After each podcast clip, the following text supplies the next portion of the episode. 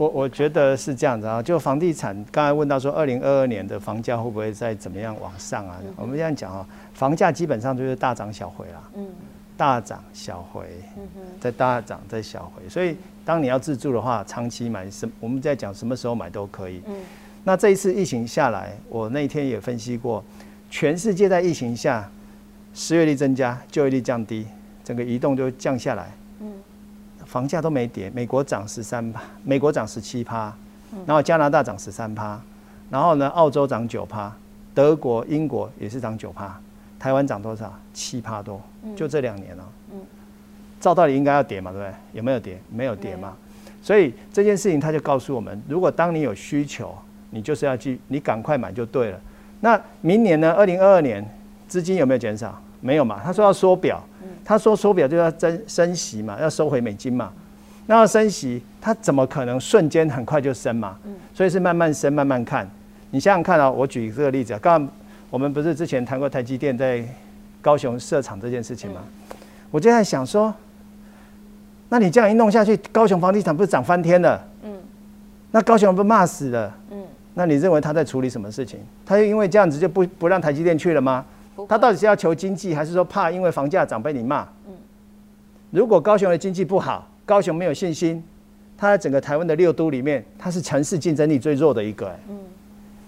所以他势必要被带起来嘛。可是他带起来的时候，房价上来，那你说大家在骂，请问大家是骂的开心，还是涨上来会比较开心？你房价跌，他就非常不开心啊。所以在两害相权取其轻的情况下，他依然还是要宣布台积电去设厂嘛。房价也是瞬间带起来，那这件事情跟刚刚我们提到说啊，政府会不会用力打房？已经被你讨个派去啊。他打房出现什么问题？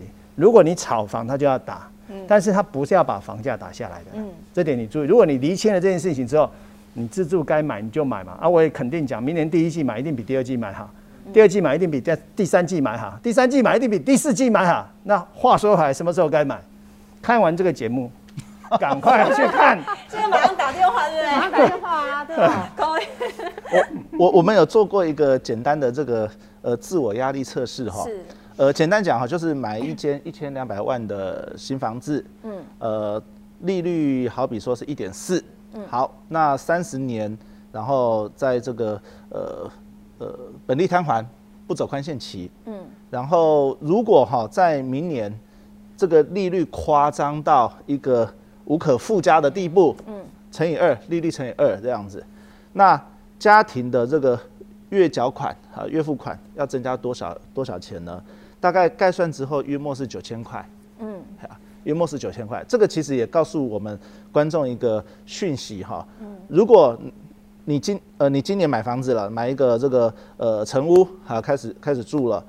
如果在明年发生非常非常夸张的情况，或未来三年发发生非常夸张的情况，就是利率 double 下下去的话，你的家庭的这个月缴款，你可能最多要缴九千块的这个支出。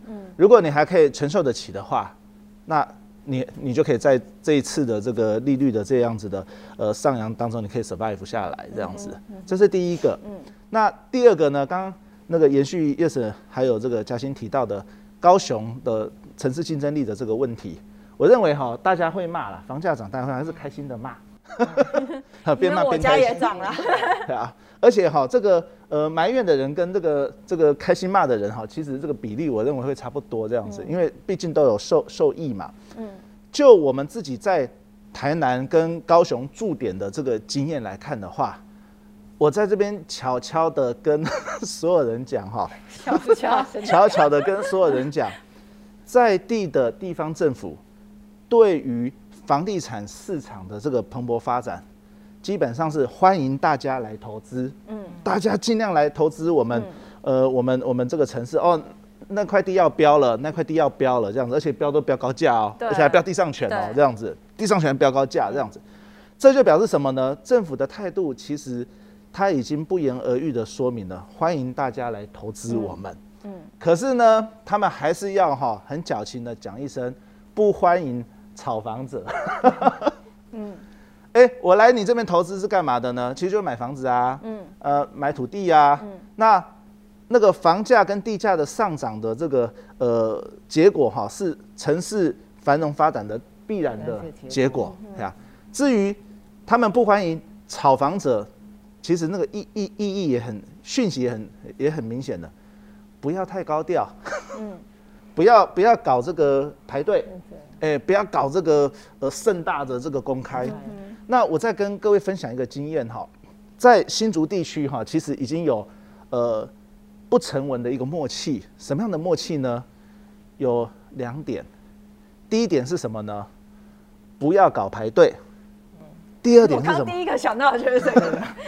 你只要排队，一定一定被盯，一定稽查你这样子。他只要来了哈，那个你接待中心很难全身而退啊。嗯。我听过唯一全身而退的只有一家，可是我不能讲哈，他是唯一全身而退，竟然从消保官的面前那个 那个肉把他抢回去了这样子。嗯。绝大部分的接待中心都无法全身而退。嗯。第二个是什么呢？刚刚讲了，不要搞排队。第二个就是。不要闭门销售，嗯哼，这这很奇怪哈，哎，你不排队不闭门，我不排队啊，闭门销售也不行。其实它的它的讯息很简单，你只要让什么呢？你只要让一般的消费者有机会买到你第一手的房子，安内都也高达啊，嗯，对啊，我我认为其实呃地方政府的讯息跟态度哈，其实还蛮简单的，就是。不要太高调这样子。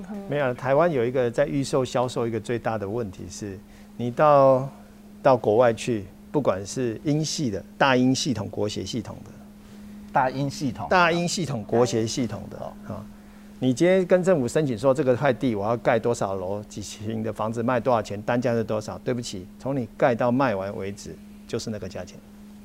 哦，不能调价。对，那台湾这件事情就不做啊。每个礼拜调一次，对呀、啊，才会造成这些问题啊。你说他要不要打房，有没有效？这一关如果这样就可以有效。嗯哼，你你建商要申请的时候，你已经预定好这一些了嘛？你该买的料你就买好嘛，你该的人工你就弄嘛，那你空间你就拉出来嘛。嗯，那你要赚的利润也拉出来嘛，你就是卖这个价钱，那就这个价钱从一而终。嗯，真正的不二价。对，我去新加坡、去马来西亚、去泰国都这样子啊，在。香港也是如此啊，台湾为什么不这样子？就是因为这样才会。可是也也是，我们聪明的台湾人，哎，对对对，一定会有破解之道。是是是是是，对，嗯，是所以所以其实我我们会这样看呢，就是说，哎，我不这样讲，人家是乱源，好像不好意思。但是你在这一波的市场上面，你其实是可以看到，它跟过去几波有一点相同，也有点不相同的。一个是说预售领涨，预售价格开出去，然后大家去追，它只要形成一个。一个风潮，那它就很容易，我们这样有点像 get 起那样子的感觉，你的整个趋趋势就上去。第二个是，我不知道大家有没有发现，你在这一波的市场里面，这一波市场是史上第一次社群媒体这么蓬勃发展的一个时代。团购，团购。你在这个，你在过去的时代，你是没有办法揪着卡姐等位，揪揪揪，晚上聚众，大家去预售排队干嘛？晚上不行。但是这个时代，这个时代是你大家可以聚众，在聚众，然后你大家可以在一起纠团，你的价格等等成交资讯是最透明、快速流通的时代。所以其实在这个状态之下的话，你就会发现到，其实你透过所谓的管制，它可能不是最有效的。那你一个程度上面的那个制度，就我觉得就像刚刚叶总讲的，你的制度上面的一些，虽然台湾人总有办法，制度上面的一些调整。它可能才会是比较能够解决这问题的根本之道。那你们觉得，像明年、像今年的黑天鹅，等于是说就是疫情嘛？嗯，如果说明年疫情还是有可能。如果假设控制不住，那明年除了疫情之外，还有其他的黑天鹅可能会出现吗？我们提到所谓的黑天鹅哈，通常是意料之外的。嗯，那既然是意料之外的，那不太现在就不用讨论了。那不是，那那那它就不是比较不是偏向政策面的东西。嗯，所以如果它不是偏向政策面的东西，那我们。谈到的升息，嗯，或者是囤房税，嗯，或者是相关的这个紧缩银根，或者说其他的这种政策面的东西，它就比较不会像是黑天鹅，它是一种手段。没错，没错。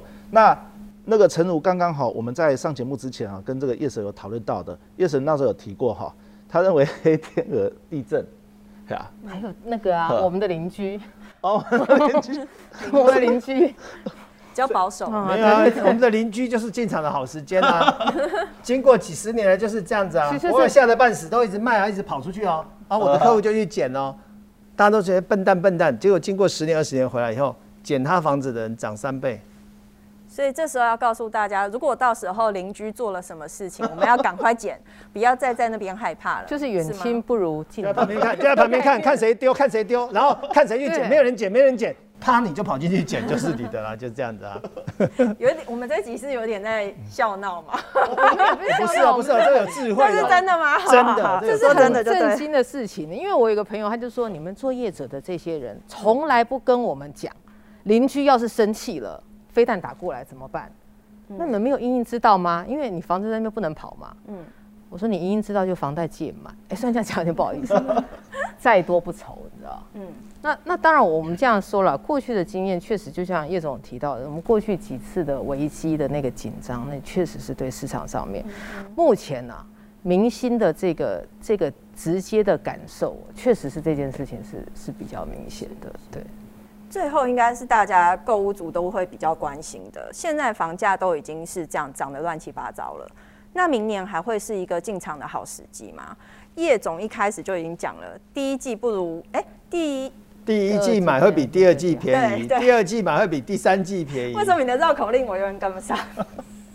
就是总之就是第一季买会是一个好时机。那请问两位，就是陆大跟嘉兴，我认为明年也是一个买点，为什么呢？嗯、因为有一些有一些情况其实并没有解决，嗯，呃，原料上涨，然后这个呃那个工资跟这个、嗯、跟这个缺工的这个问题并没有解决，而且明年恐怕还会更严重。为什么呢？嗯、因为你看全台湾各地都开出这个高科技厂房嘛，嗯，高科技厂房都需要这些营造厂嘛，对，所以明年抢人大战，营造厂抢人大战，嗯，持续的还会越演越烈，嗯，那就代表说。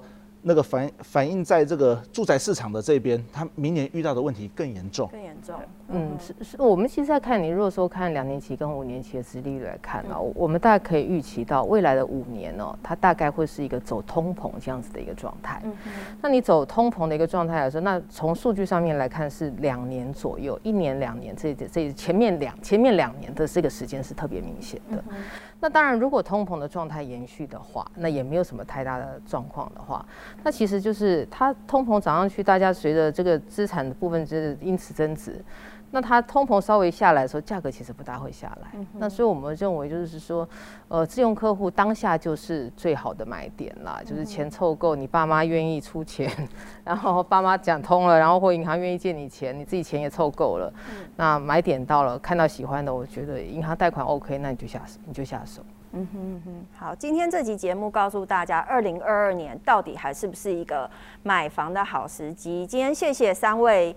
呃，专家到我们节目跟我们分享了这么多有趣的故事，呃，谢谢大家收听。以上节目由信义房屋赞助播出，谢谢，拜拜，拜拜。